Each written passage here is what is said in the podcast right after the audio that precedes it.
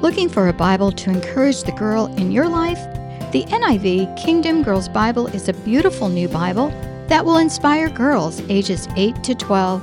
It contains 400 features and colorful illustrations and highlights famous and sometimes infamous women of the Bible. Special notes will encourage girls to apply Bible passages to their lives through prayer, art, and activities. Go to NIVKingdomGirlsBible.com for a free sample and to learn more about this amazing Bible. Visit NIVKingdomGirlsBible.com today.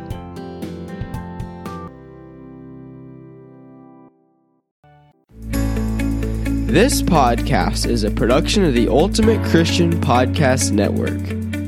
Do you want a more intimate walk with God? Are you tired of trying to hear God and hearing only silence? Each week, your host, Felice Gerwitz, is prepared to inspire you and equip you on your journey towards deepening your relationship with God. Listen, hear, and follow the Lord's will in your life, and you will be blessed.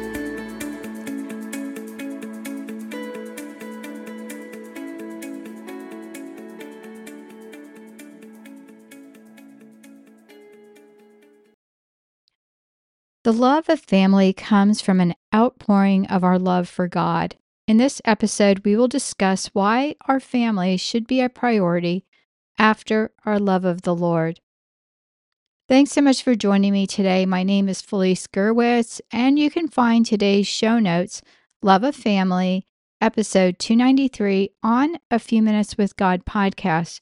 And I also invite you to check out the Kingdom Girls Bible.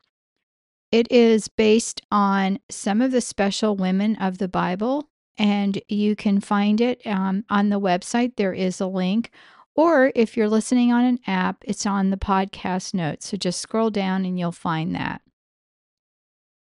Well, I read an article that claimed that most people don't really love their family. They feel a sense of obligation and duty. And I said, What the heck? What is going on? People actually don't love their family.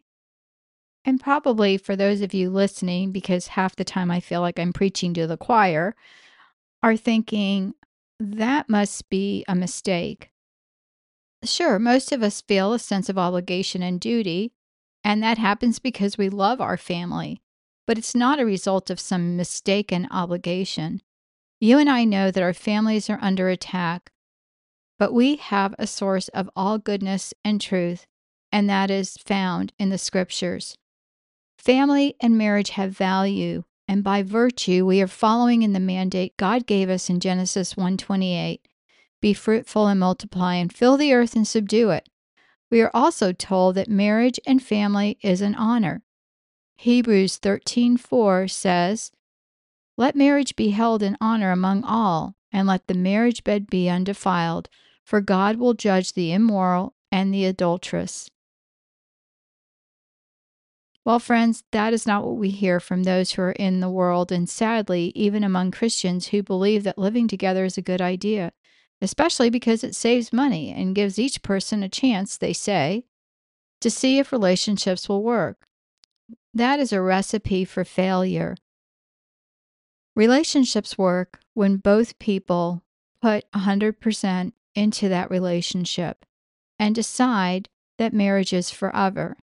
Statistics show that among those who live together before marriage, the rate of divorce is higher. I even found a link for the statistics that I put in the show notes. Most Christians get married, but some are led to a life of celibacy. For example, priests, nuns, and other religious, as well as lay people. Yet even singles would agree that family is important. So, why do you think that the world of secularists out there continuously try to minimize godly love or the love of family because they want the family destroyed? But why is this? Why is there such an attack on the family? The reason is actually simple. If you destroy the family, you destroy society. We were created in the image and likeness of God, and the enemy hates us. One third of the angels refused to serve God. It was, in fact, due to pride. I have a link on the show notes that share with you all of the biblical verses that deal with that.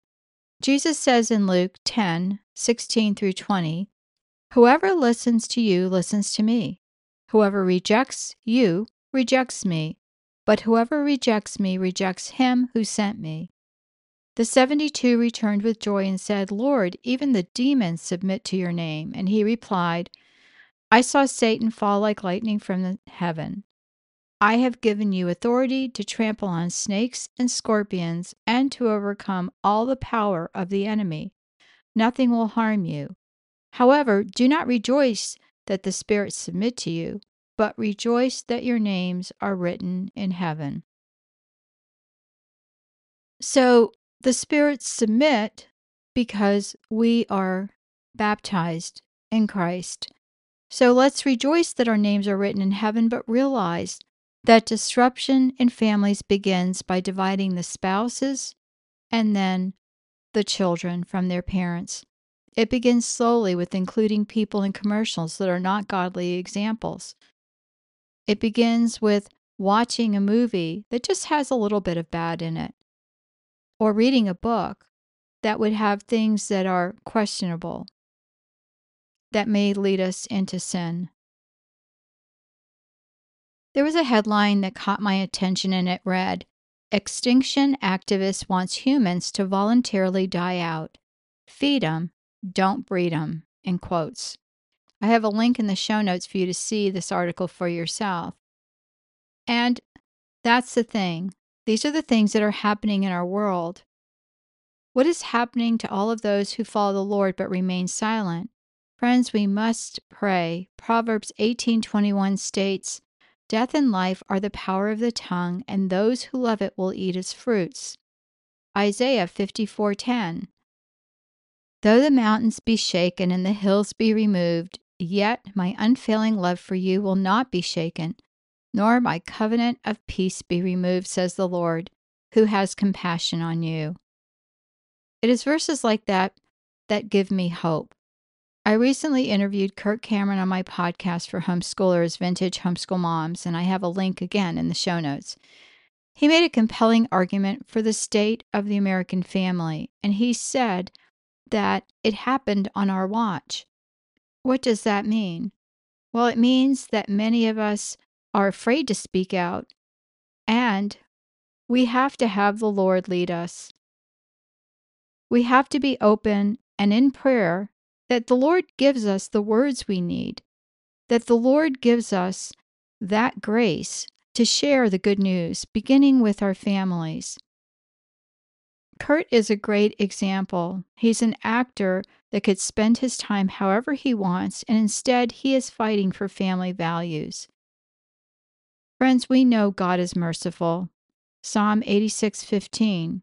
He is merciful, but he is also God.